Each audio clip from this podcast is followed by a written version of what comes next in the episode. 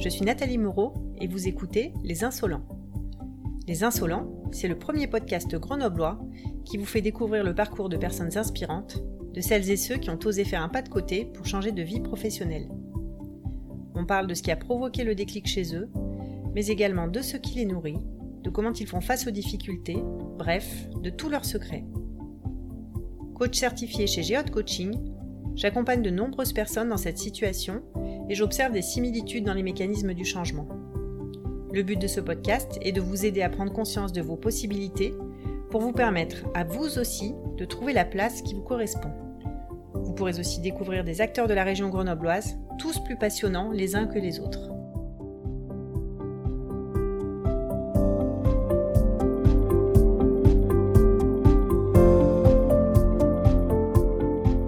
Aujourd'hui, les insolents vous font découvrir le parcours de Frank Litzler, qui joue dans le groupe SZ avec son frère.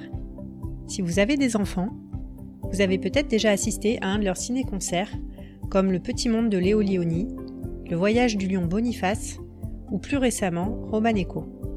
Ils réussissent la prouesse de faire apprécier du post-rock électro à des enfants de 2 ans.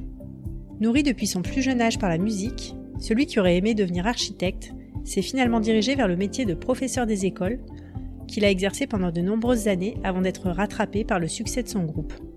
Il a alors fait le choix de quitter l'enseignement pour se consacrer à la musique dont il vit depuis presque dix ans. Au fil des ans, ce travailleur insatiable a su allier ses deux passions, la création artistique et la transmission, en proposant désormais des ciné-concerts pour le grand public et des ateliers ciné-concerts au sein des écoles. On a parlé de sa boulimie de son et de bricolage sonore, de son besoin de retour à la matière, de Élise qui a changé sa vie et des policiers à moto. Alors branchez vos écouteurs et venez vous laisser embarquer par Franck. Aujourd'hui sur Les Insolents, j'ai le plaisir d'accueillir Franck Litzler. Bonjour Franck. Bonjour. Avant qu'on démarre, est-ce que tu pourrais nous dire s'il te plaît euh, quel âge tu as, où est-ce que tu habites et qu'est-ce que tu fais dans la vie? J'ai 49 ans demain. J'habite à Grenoble et je suis artiste musicien. À Grenoble, t'habites dans quel quartier? J'habite quartier Saint-Bruno, place Saint-Bruno, chez les bobos. Chez les bobos, effectivement. On est bien. On est bien dans ce quartier. est-ce que tu peux nous dire où est-ce que tu as grandi? J'ai grandi en région parisienne, dans une petite ville qui s'appelle Esbly, à 40 km à l'est de Paris, en Seine-et-Marne. Après, voilà, hein, mes parents, ils sont tous les deux nés à Paris. Euh, on est vraiment euh, issus de Paris, de l'Île-de-France. Euh, nous, on allait à Paris assez, assez régulièrement. étant jeune ado, on prenait le train avec ma frangine qui a deux ans de plus que moi et, et on allait traîner dans Paris. C'était pas, c'était pas la même époque. C'est une ville que tu connais bien. Ouais, ouais, c'est une ville que je connais bien. Après, donc j'y allais étant ado. Et puis après, à partir de 19 ans, euh, j'y habitais euh, jusqu'à mes 24 ans, quoi. J'y habité 5 ans.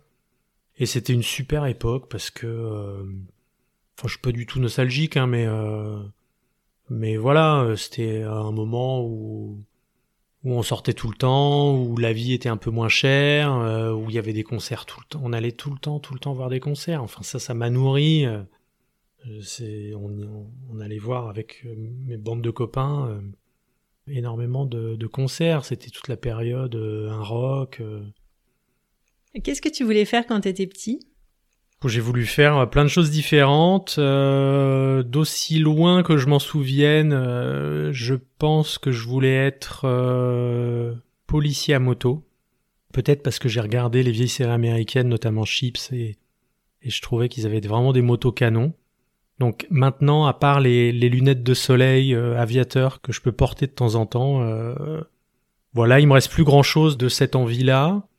Euh, après, j'ai été pas mal attiré par l'architecture. Je dessinais des maisons. Mon père, il était dans le bâtiment.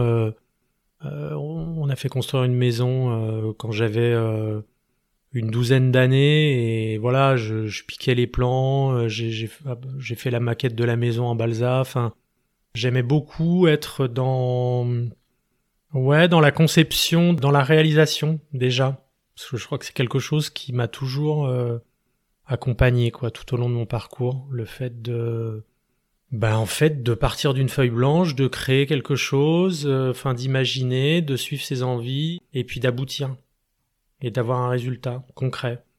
Quelque chose que tu peux euh, voir. Et puis mon père il m'a dit surtout fais pas ça. Euh, les archis c'est des crèves la faim. Alors maintenant je connais plein d'archis, j'en vois plein autour de moi donc donc non ils ont pas l'air de, de, de, crever de faim mais mais voilà j'ai fait autre chose. T'as des regrets par rapport à, à ce métier? Non, je crois pas, parce que euh, c'est un peu compliqué. On n'a qu'une vie. Moi, j'ai envie euh, d'en vivre euh, sept à la fois, donc voilà. Je suis un peu boulimique de vouloir tout caser dans une journée, dans, dans, un mois, dans une dans une année, dans une vie. c'est compliqué, mais non, non, j'ai pas de regrets parce que je suis très content de ce que je fais. Alors, comment tu t'es orienté ensuite? Alors moi j'étais pas une flèche à l'école, hein, euh, les, les études, enfin je sais pas, ça m'a ça m'a jamais trop motivé. En tout cas, euh, collège, lycée, ça a été un peu compliqué pour moi. J'avais vraiment envie de m'ouvrir sur le monde, d'être avec les copains, euh, de découvrir des choses en dehors de l'école plutôt. J'ai quand même passé le Bafa et ça c'est un point qui est important parce que assez vite quand même je me suis rendu compte j'ai fait j'ai fait les scouts, j'ai donc il y avait aussi ce côté un peu euh, construction, etc. Et puis animation. Euh. Et après j'ai passé le Bafa, j'ai commencé à m'occuper plus jeune et je me suis rendu compte que j'avais, enfin, je dirais pas la, fibre, mais en tout cas euh, que vraiment je me sentais à l'aise avec les plus petits, avec la gestion de groupe, avec l'animation en fait. J'ai passé le bac, j'ai continué à faire un peu des, colos, des centres aérés, des trucs comme ça. Je suis allé à la fac euh, j'ai orienté mes études en sciences de l'éducation. Et c'est vrai qu'à partir du moment où j'ai mis les pieds à la fac, j'ai commencé à travailler un peu plus sérieusement. Et puis sciences de l'éducation, ça m'a passionné. Enfin, j'ai trouvé ça génial de faire euh, à la fois de la psycho, de la philo, de la socio, euh, développement du, du cerveau, développement cognitif, Piaget, Freud, tout ça. Enfin, je sais pas, ça, Ouais, ça m'a passionné, donc je suis allé jusqu'en maîtrise de sciences de l'éducation. Euh, et puis j'ai passé le concours euh, d'instit en fait en candidat libre euh, complètement à l'arrache. Je l'ai préparé euh, vraiment très rapidement. Tu savais déjà que tu voulais être instit Non, c'était une idée quoi. C'est venu assez naturellement. À l'époque, je me disais j'ai toujours eu un peu du mal à, avec le monde des adultes, je crois. Enfin, avec le fait d'être adulte, euh, le fait d'endosser ce rôle-là, ou je sais pas, je trouvais ça trop sérieux. Et je trouvais que travailler avec des enfants, euh, c'était à la fois les amener vers euh, peut-être un peu plus de sérieux, mais ça peut être aussi juste leur apprendre à vivre ensemble, à, à apprendre, à s'ouvrir aimer la connaissance, le fait d'apprendre des choses, de découvrir, de créer, euh, mais pas forcément de devenir adulte à tout prix, quoi.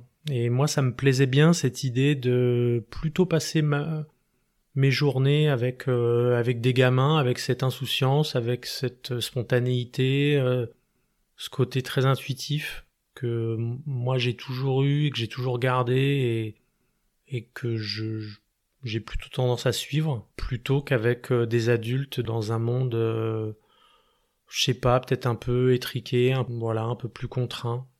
Mais on évolue, c'est ça qui est bien. Hein. Donc maintenant, je travaille un peu plus souvent avec des adultes et c'est pas, c'est pas si mal. Ça se passe bien. ça va. Donc tu passes euh, ce concours? Donc j'ai, voilà, je passe ce concours en en 96 et contre toute attente, euh, j'arrive jusqu'aux oraux et puis à l'oral, euh, bon honnêtement, faut dire ce qui est. Euh, quand il voit débouler un mec à l'oral, ben en fait il y a tellement peu de mecs qui se présentent quand il voit que le gars il tient à peu près la route. Enfin moi ils m'ont foutu 18 à l'oral professionnel. Bon le concours il était plié quoi, donc je l'ai eu j'ai été reçu en plus dans le département que je voulais, euh, en Indre-et-Loire. Euh, et puis voilà, après, bah, j'ai fait euh, l'IUFM à Tours. j'ai commencé à bosser là-bas. Et puis, l'IUFM, ça m'a beaucoup changé de mon rythme de d'étudiant parisien. Donc, en sortant de l'IUFM, j'ai pris un mi-temps direct. D'accord. À l'époque, ils les accordaient encore? Ouais, ouais, ils les accordaient assez facilement. Donc j'ai pris un mi-temps, c'était un peu la vie de bohème. Et puis voilà, après j'ai demandé ma mutation pour Grenoble en 2001 et puis je suis arrivé à Grenoble, bah voilà, il y a 20 ans, 2001, août 2001. La musique a toujours fait partie de ta vie? Ouais, je crois que la musique, euh, c'est à, la fois dans l'ADN familial et puis bah du coup euh, forcément dans le mien, dans mon histoire euh, depuis tout petit quoi. Je suis né dans une famille, notamment du côté de ma mère, où tout le monde joue de la musique. Enfin, mes oncles et tantes, dans toutes les réunions familiales, il y avait toujours des guitares sorties des gens qui chantaient à plusieurs voix, euh, une flûte, violoncelle, euh, enfin il y avait euh, des tambourins, enfin je sais pas, il y avait un côté, un c'était une famille vraiment issue de la haute bourgeoisie, mais en même temps avec un côté vachement bohème, un peu hippie et tout, et donc c'était rigolo quoi, ce mélange de, ben c'était déjà ouais bobo en fait quelque part mmh. quoi, c'est rigolo de se dire ça comme ça. Et après, euh, voilà, moi j'ai des photos de moi où euh, où euh, je prenais la, guitare de, de, mes oncles et puis je, je, sais pas, j'ai deux trois ans et je me la collais autour autour du cou et je faisais semblant de de jouer quoi. Après, j'ai commencé bien plus tard finalement la guitare. Hein. J'ai commencé à 11 ans. voilà, en école de musique avec un chanteur lyrique au départ qui me donnait des cours de guitare classique. J'ai fait deux ans avec lui, je voulais arrêter, c'était horrible. Euh. Puis mes parents, ils m'ont dit, ah, quand même, euh, rappelle-toi, t'aimes bien la guitare, essaye de t'accrocher. Mes parents, ils ont été un peu euh, directifs deux fois, je pense, dans ma vie. Pour continuer sur mon parcours musical, ouais, après j'ai intégré une école de musique qui était plus dans mon village, avec un prof qui faisait beaucoup de flamenco, beaucoup de jazz manouche. Lui, par contre, il m'a vraiment passionné pour la guitare. Il était d'une grande technicité, il m'a donné plein de billes au niveau euh, théorique, technique. Euh, et en fait, euh, je, pense que je jouais mieux de la guitare quand j'avais 17 ans que maintenant, quoi. Après, j'ai très vite élargi en fait mon champ au niveau musical, c'est-à-dire que très vite, il y avait un piano à la maison, je pianotais de temps en temps, j'ai une copine qui avait un, un clavier qui traînait, euh, je lui ai taxé, j'ai commencé à bidouiller des trucs dessus. Euh. je prenais euh, le radiocassette qui traînait et à 16-17 ans, j'écrivais des chansons. je, chantais beaucoup de reprises aussi. Hein. Puis ce qui me motivait aussi, c'est que je me rendais compte, je me rendais compte ouais que voilà, je faisais des colos à l'époque et tout pour draguer les filles et tout, ça marchait quand même super bien de, chanter des chansons. Donc donc voilà, les, les, les Renault, les YouTube, les machins, les téléphones, tout ça, euh, ça y allait à fond, quoi. Mais par contre, assez vite, je me suis intéressé à, à garder une trace de ce que je faisais. Et pas des reprises, ça m'intéressait pas d'enregistrer les reprises, en fait.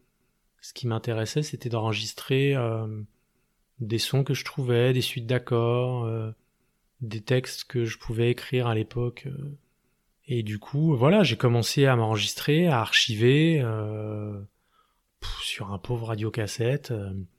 Après, voilà, j'ai intégré des, groupes aussi à cette époque-là. Euh, un groupe qui, faisait euh, à la fois des reprises puis qui avait à la fois des compos. Donc j'étais guitariste dans ce groupe. Ça a été un peu mes premières expériences de groupe. Après, j'ai monté un groupe un peu plus sérieux à Paris. On a fait quelques concerts, j'ai tout de suite adoré. On est, descendu au printemps de Bourges. Voilà, j'avais une vingtaine d'années, on répétait dans la cave, on répétait tous les week-ends. On passait euh, tout, le week-end à répéter. Je me suis acheté un 4 pistes à cassette, puis un 4 pistes à bande. Donc là, tu faisais de la guitare euh, électrique Ouais, je suis pas. Ouais, c'est ça en fait. oui, en gros, à 17 ans, j'ai arrêté les cours de guitare jazz classique, ouais, parce que ça faisait vachement plus cool, quoi. Ça faisait plus cool. ouais, puis puis la guitare électrique, quand on sait jouer correctement de la guitare classique, la guitare électrique, c'est tellement facile, quoi. Donc je jouais de la guitare électrique, je jouais de la basse aussi assez vite. Quand j'ai commencé à avoir des possibilités d'enregistrement un peu sérieuses, j'ai pas arrêté d'enregistrer, quoi. Je passais, mais dire à la fac, euh, j'avais 15 euh, heures de cours par semaine, euh, le reste du temps, je passais 15 heures à enregistrer, je pense, je sais pas, enfin c'était... J'enregistrais, j'ai récupéré le violoncelle de la famille, Je savais pas en jouer, j'ai essayé d'apprendre, j'ai pris deux ans de cours quand j'étais à Paris. Donc j'avais quelques bases et tout, j'arrivais à sortir des sons, mais je chantais, je mélangeais la guitare acoustique avec la guitare électrique, j'ai chopé une boîte à rythme, des petits claviers de merde qui traînaient. J'ai commencé à faire vraiment du, du bricolage sonore euh, quand j'avais, euh, ouais, 19-20 euh, ans, quoi. Tout seul Ouais, tout, pas mal tout seul, effectivement. J'ai toujours eu une activité musicale seule, en fait. D'enregistrement, de recherche, de bidouille, de compo, de, d'expérimentation. Et, et parallèlement, j'ai toujours eu des groupes. J'ai toujours eu ces deux trucs-là, quoi. Donc si on revient à ton parcours de professeur des écoles, enfin à l'époque on devait dire instit encore, j'imagine. Donc tu démarres à mi-temps. Ouais, c'était pile la, transition. C'était au moment du changement. Tu démarres à mi-temps. Je démarre à mi-temps. Après, euh, j'ai repris la classe à plein temps en cours d'année. Et après, j'ai été directeur d'école ma troisième année. J'ai changé d'école, euh, j'ai repris un mi-temps après. Enfin, tout ça, ça a coïncidé aussi avec des moments où j'avais une activité musicale à côté qui était vraiment mouvante. Pour faire le, le, parallèle, alors si quand même petite anecdote, le, la, la, deuxième un peu euh, chose euh, contraignante qu'ont pu me dire mes parents, c'est euh, c'est vraiment, je, me rappelle, je tenais un espèce de journal, euh, on va dire, journal intime, quoi, on va dire. Enfin, j'aimais bien écrire des choses dans un cahier à l'époque. Je me rappelle avoir écrit ça que vraiment je me questionnais sur est-ce que euh, j'ai envie d'une vie euh, un peu sérieuse, rigoureuse, comme professeur des écoles, fonctionnaire, avec un salaire qui tombe, avec une régularité au niveau horaire, ou est-ce que j'ai envie d'une vie rock'n'roll ou je sais pas de quoi sera fait le lendemain ou et vraiment, euh, quand j'étais à Paris, dans toute cette période parisienne, je passais de l'un à l'autre. J'étais vraiment euh, complètement partagé. Et c'est à ce moment-là que bah, mes parents, ils sentaient en fait vraiment ce tiraillement euh, intérieur. Et donc ils ont été assez clairs, ils m'ont dit passe ton concours et puis la musique, tu te gardes ça, tu feras ça le week-end ou tu feras ça en dehors. Et je les ai écoutés. C'était pas un mauvais conseil. Je crois fondamentalement que j'ai ces deux choses-là en moi. La transmission, le besoin de passer le témoin, comme ça, de ce que j'ai pu apprendre de mes expériences, sans dogmatisme. Mmh. Euh, j'ai pas la science infuse. Je suis riche de pas mal d'expériences. Après, euh, mes expériences font pas non plus euh, acte de voilà, ça veut pas dire qu'il faut forcément suivre. En tout cas, je peux rendre compte de mon expérience et, ce que j'aime, c'est faire traverser des expériences aux autres aussi. À la fois à travers euh, la musique quand je fais des ciné-concerts, des concerts ou, ou toute autre forme artistique où il y a une forme de représentation, mais aussi quand je fais des ateliers, je, vais, en, parler après, mais voilà, c'est quelque chose que j'ai vraiment développé là ces dernières années de retourner à l'école ou retourner auprès de différents publics pour justement euh, leur faire traverser l'expérience de la création, la création collective notamment, le fait de jouer ensemble et tout. Ça c'est quelque chose qui, que je trouve complètement passionnant quoi et qui allie du coup euh, vraiment un peu mes deux facettes. Arrivé à Tours, je retrouve un, copain euh, batteur avec qui j'avais monté un groupe à Paris, puis qui lui était parti à Tours deux ans avant. Et puis on décide euh, hyper naturellement de remonter un groupe. On a fait euh, plusieurs petits albums, des, EP, quoi, de, 3, 4, 5 titres. On a eu pas mal de presse. À l'époque, on était vraiment classé post-rock noise. On faisait de la zik bien barré quand même. Vraiment avec des guitares quand même bien criardes, bien saturées. On était quand même vachement dans l'expérimentation. Comment il s'appelait? Ça s'appelait Natsat. Et on a fait euh, ouais des bonnes tournées et on s'est mis à habiter tous ensemble dans une maison. Enfin c'était voilà c'était une, une, époque un peu foutraque, un peu folle. Et puis l'amour m'a amené à Grenoble, c'est-à-dire que j'ai rencontré euh, une fille qui habitait à Grenoble. On a fait les allers-retours pendant un an, deux ans. Puis on en a eu marre et je lui ai dit écoute, euh, je demande ma mute. Donc voilà, j'ai débarqué à Grenoble. J'étais toujours instit. Et je me suis mis à... J'avais pas mal voyagé. J'étais allé en Inde trois fois, en Iran, euh, en Turquie. J'avais collecté plein de sons là-bas. En filigrane de ma vie et notamment de ma vie musicale, il y a toujours eu ça. Ce besoin de retenir. J'ai une très mauvaise mémoire et du coup, moi j'ai besoin d'enregistrer. Tu t'enregistrais avec quoi? Avec un dictaphone. Tu te balades partout avec un dictaphone Ouais, à l'époque, je me baladais tout le temps avec un dictaphone. Et dès que j'entendais des sons intéressants, je les chopais et je les foutais dans mes morceaux après. Du coup, j'ai enregistré des morceaux sans trop savoir ce que ça allait donner, ce qui a été une petite révolution aussi sur ma fin de période Tourangelle et début de période euh, grenobloise, c'est que j'ai découvert la musique assistée par ordinateur. C'est-à-dire que j'ai eu un ordi à... ouais, en 96 en fait, je pense, quand je suis arrivé à Tours. Mais les logiciels musicaux et tout, j'ai commencé à m'y mettre vraiment sur la fin de ma période. Du coup, en arrivant à Grenoble, je commençais à comprendre comment ça marchait. Et j'ai laissé tomber le, le 4 pistes à bande et je me suis mis à faire de la musique. Et ça, c'est vraiment une révolution. À faire de la musique visuelle. C'est-à-dire, d'un seul coup, je voyais sur l'écran ce que je faisais, ce que j'enregistrais, à quoi ça ressemblait. Et je pouvais faire du montage euh, sonore du coup, ça fait ouais, ça fait 20 ans que je fais ça, que je fais vraiment du montage euh, où il y a, y a ce côté visuel, quoi. Où du coup, bah, on peut euh, découper, dupliquer, inverser, mettre des automations, mettre tous les effets qu'on veut et tout. Alors j'avais un, un logiciel pourri à l'époque, mais j'ai enregistré le premier album d'SZ, c'est un album solo. SZ, c'est Star Azagora, c'est les initiales de Star Azagora, qui est une ville que j'avais visitée en Bulgarie quand j'avais pris un interrail avec un copain et qu'on s'était fait tous les pays de l'Est. On s'était arrêté dans cette ville un matin et puis, euh, je sais pas, ce nom, j'avais trouvé ça hallucinant. J'ai gravé des CD, je l'ai envoyé, j'ai envoyé ça à plein de maisons de disques. Et il y en a une à Paris, un, petit label qui, bossait super bien, qui s'appelait Drawing Dog Record, et qui m'a répondu hyper enthousiaste et tout, qui m'a dit mais moi je suis à fond, c'est génial, euh, on va le faire.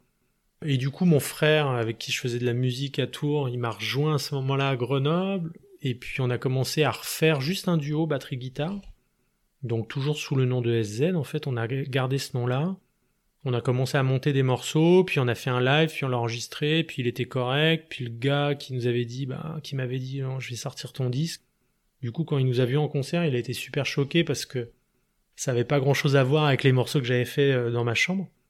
Et donc, on a sorti le premier album d'SZ sous le nom, c'était un double CD qui s'appelle Home Recording, donc vraiment la partie que j'ai faite moi, et Live Recording, qui est la partie en fait live avec mon frère, qui est très brute, hein, qui est juste guitare, euh, euh, guitare batterie, avec beaucoup de boucles que je faisais en direct. Moi, je fais beaucoup de boucles. Et puis, euh, et puis voilà. Puis après, c'était parti pour pour SZ. Alors, ce qui est bien, c'est que ce label, bah, il avait quand même le bras long, ce gars-là, et il avait pas mal de de réseau. Donc on a eu beaucoup de chroniques, il nous a trouvé quelques, quelques belles dates. Tout ça en travaillant à côté? Ouais, tout ça en travaillant à côté. Ouais. T'étais à mi-temps ou à temps plein Ouais, après je suis repassé à, mi-temps, à trois quarts. Enfin, j'ai pas arrêté de, de bouger ma quotité de travail en fait. Donc sur ces sept ans-là, on a sorti avec SZ, on a sorti euh, deux albums avec Drawing Dog, plus quatre albums euh, en parallèle je vous dis, moi, je suis un peu boulimique de son et. Mais voilà, c'était chouette. Et puis après, en 2008, il y a eu un, gros changement. On nous a proposé de faire un, ciné-concert. En fait, pendant pas mal d'années aussi, entre, disons, 2005-2008, enfin même, non, tout au début d'SZ, j'ai fait quelques concerts solo, j'ai, collaboré avec une troupe de danse aussi pour qui j'ai fait la musique, je venais faire la musique en direct.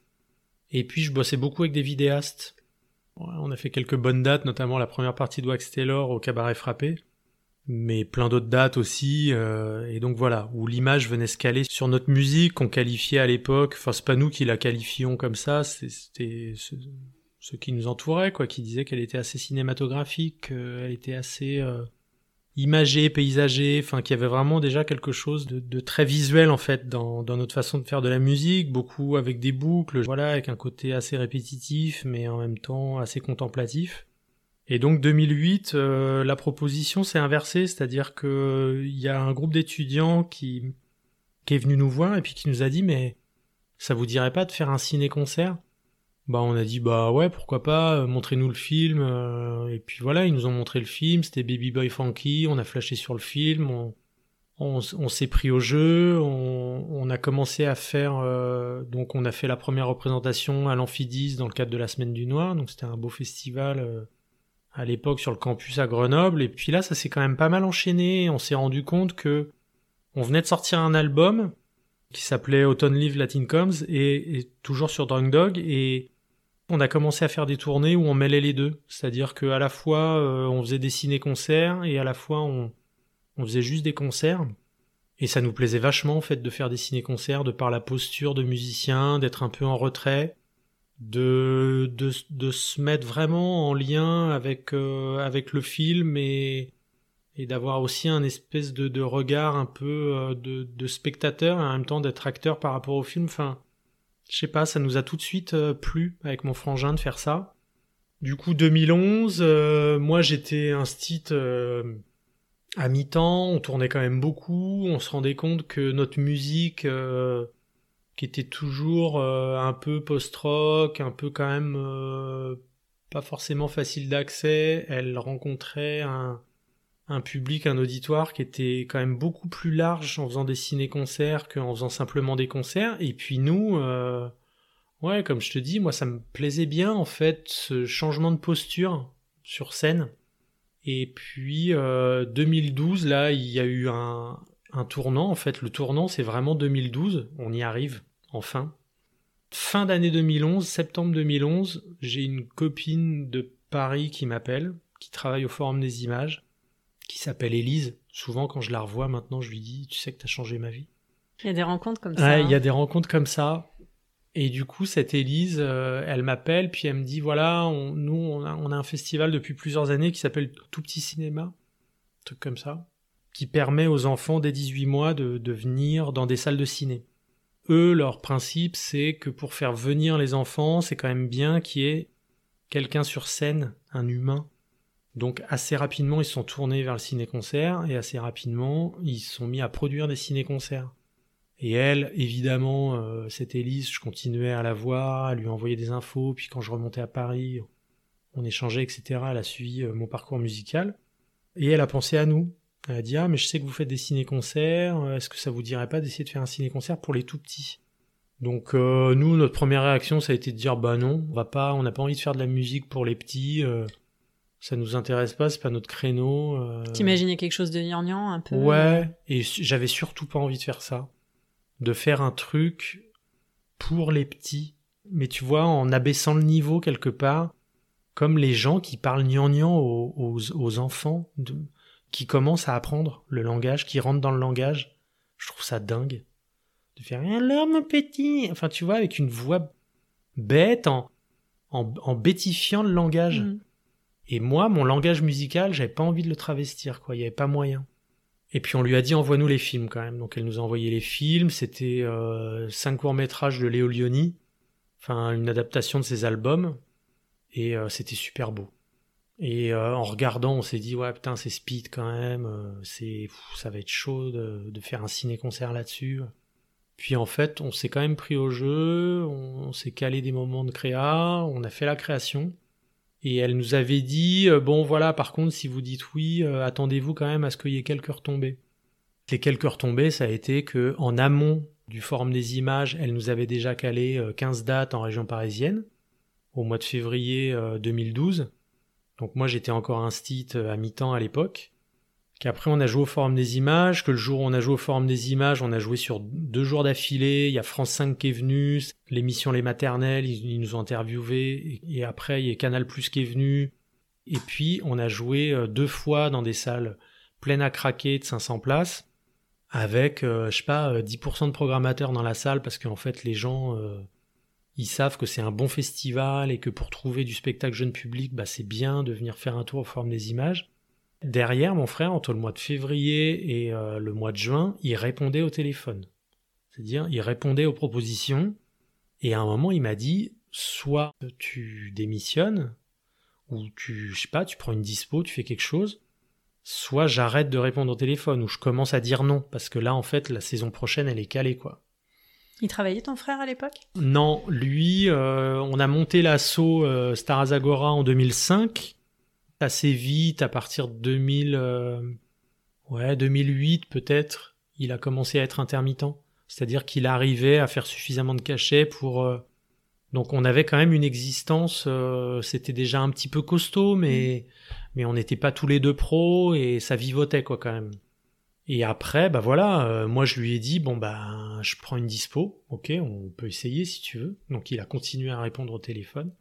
Après ça a été ouais, ça a été un peu le, le raz de marée comme je dis, c'est-à-dire qu'on est rentré. Puis on ne savait pas si ça allait nous plaire de faire du jeune public, puis on s'est complètement euh, laissé euh, séduit par, euh, par cette forme, quoi. C'est plus speed, c'est des ciné-concerts qui font une demi-heure, mm. donc faut vraiment, on est au taquet pendant une demi-heure, c'est aussi épuisant, voire plus qu'un ciné-concert d'une heure et quart où on a vraiment des moments de pause, des moments où on remet la bande son et tout, là c'est pas le cas.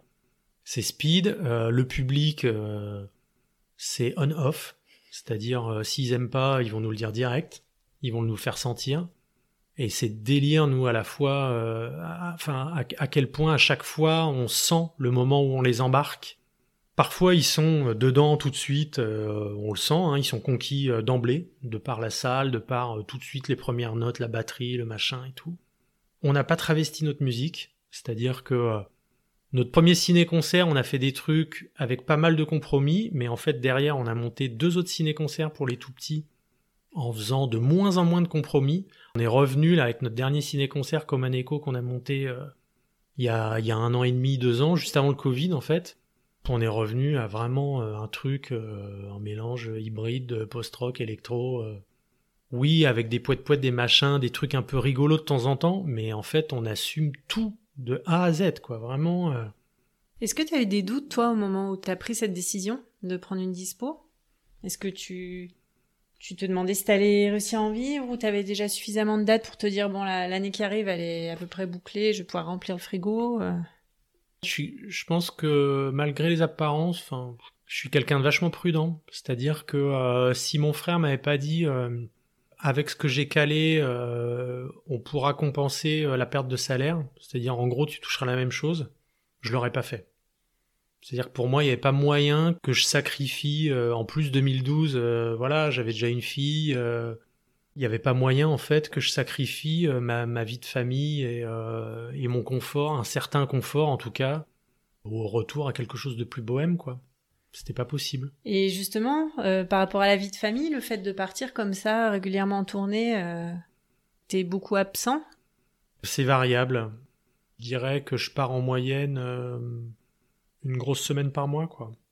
J'étais en dispo pendant toutes ces années, pareil, parce que je savais pas si c'était la bonne option. Normalement, c'est 10 ans les dispos. Et c'était hyper confort parce que à la fois j'avais la sécurité de l'emploi, donc je pouvais retourner dans l'éducation nationale comme je voulais, et en même temps je franchissais pas le pas euh, de complètement euh, quitter l'éducation nationale. Enfin, voilà, en, gros je pouvais continuer à faire un peu ce que je voulais au niveau musique, en me disant bah si ça me fait croûter tant mieux, et puis si à un moment ça me fait plus croûter, ben je retournerai dans l'éducation nationale. Et puis, euh, j'en ai pas du tout parlé, mais, mais quand j'ai, en 2012, quand j'ai quitté l'éducation nationale pour être en dispo, en même temps, j'ai commencé à faire des ateliers dans les écoles, des ateliers de pratique euh, collective autour de la musique à l'image. Donc, j'arrive dans une classe. Maintenant, on a énormément élargi le, le public, mais on choisit un extrait de film, j'arrive avec plein d'instruments, j'étale sur la table, on fait des tests, on regarde comment ça sonne, comment ça résonne, comment on peut jouer avec comme on peut jouer ensemble, etc. Et après, on regarde le film, on analyse les images et on essaye de créer un bout de ciné-concert sur ces images. Et euh, en fait, ce qui était, ce qui était hyper anecdotique au départ, c'est-à-dire que quand j'étais instit, je l'ai un peu fait, mais surtout quand j'ai arrêté d'être instit, je faisais une semaine par an. Maintenant, on est quatre dans l'assaut à faire ça, et on fait jusqu'à 15 semaines de création collective par an. En fait, c'est devenu un pôle vraiment hyper important, la pédagogie dans notre assaut. Notre assaut, euh, donc, euh, Star Azagora, à la fois elle a monté un festival il y a 10 ans qui est entièrement dédié au ciné-concert, dont, mon frère est le directeur artistique dont il s'occupe. Donc vraiment le ciné-concert, ça a pris toute la place dans notre vie musicale, quasiment toute la place. Je vais pas parler euh, parce que je pense qu'on n'aura pas le temps de tous les projets musicaux que je développe à côté. Mais voilà, j'ai développé plein d'autres projets maintenant. Et donc voilà, on a vraiment euh, le, festival, l'activité SZ, l'activité euh, musicale image pédagogie, atelier pédagogique, éducation artistique culturelle, qui me ramène vraiment à, à ce que je faisais avant, mais en revenant à l'école, ouais, avec la quintessence de ce que je développais quand j'étais instit.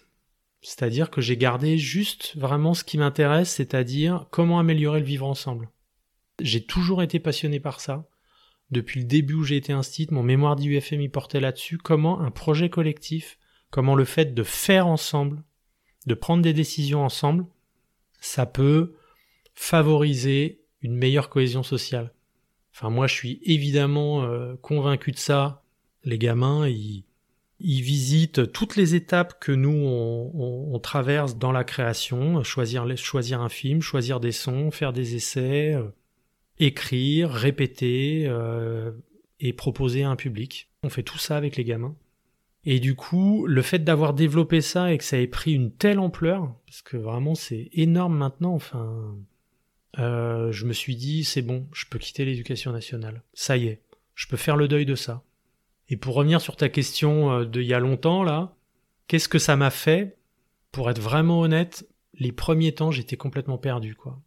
Je déposais ma fille à l'école, euh, limite, je versais ma larme, je me dis pourquoi t'as arrêté? Mais en fait, c'est ça ton métier, mais je, je pouvais pas rentrer dans les classes ça me foutait le bourdon le jour de la rentrée de me dire pourquoi je reprends pas, mais j'ai l'impression de pas reprendre mon travail. Enfin, c'était super bizarre, quoi.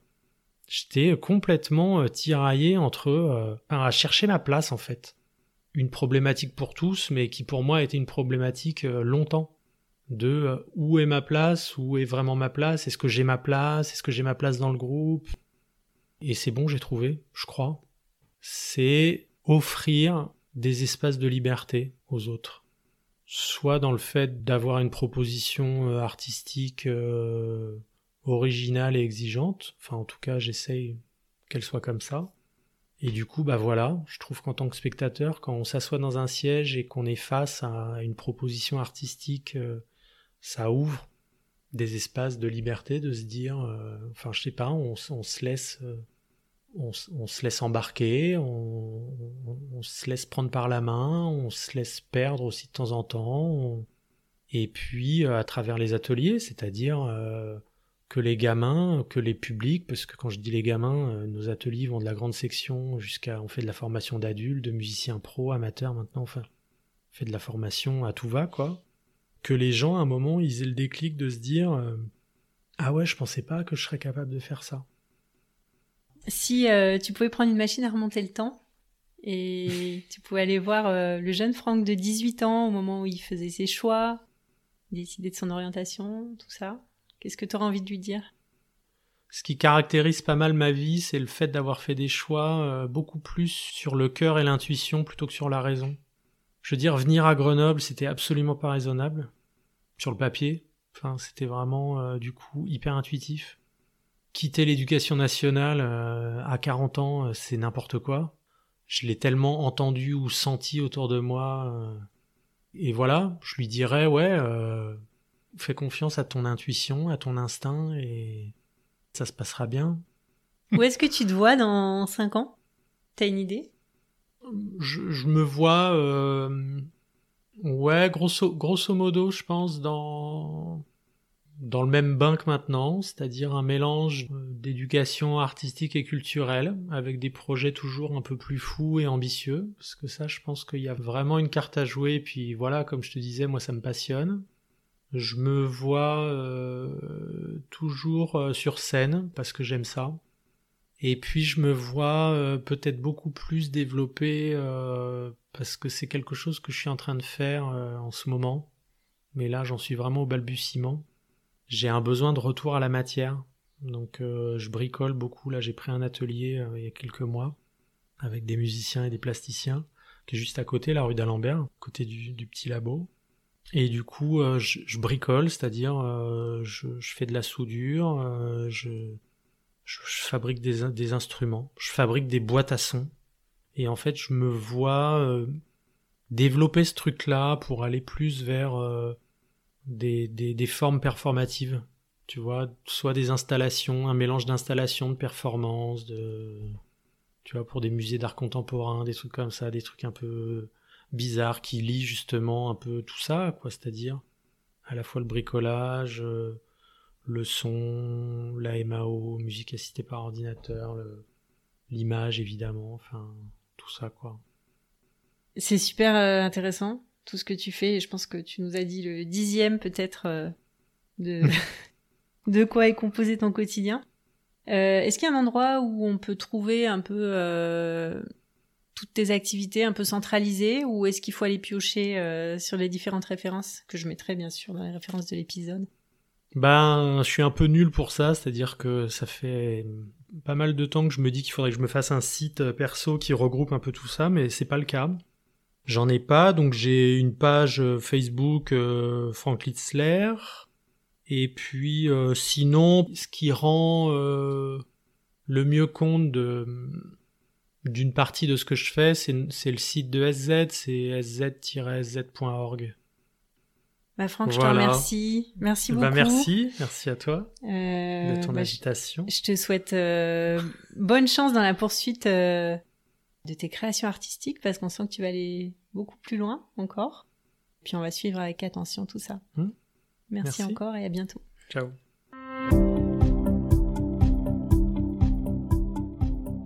Les insolents, c'est tout pour aujourd'hui. Si vous aussi, il vous prend l'envie d'être insolent, si vous avez un projet et que vous souhaitez un accompagnement professionnel, je serai ravie de vous soutenir dans cette grande aventure.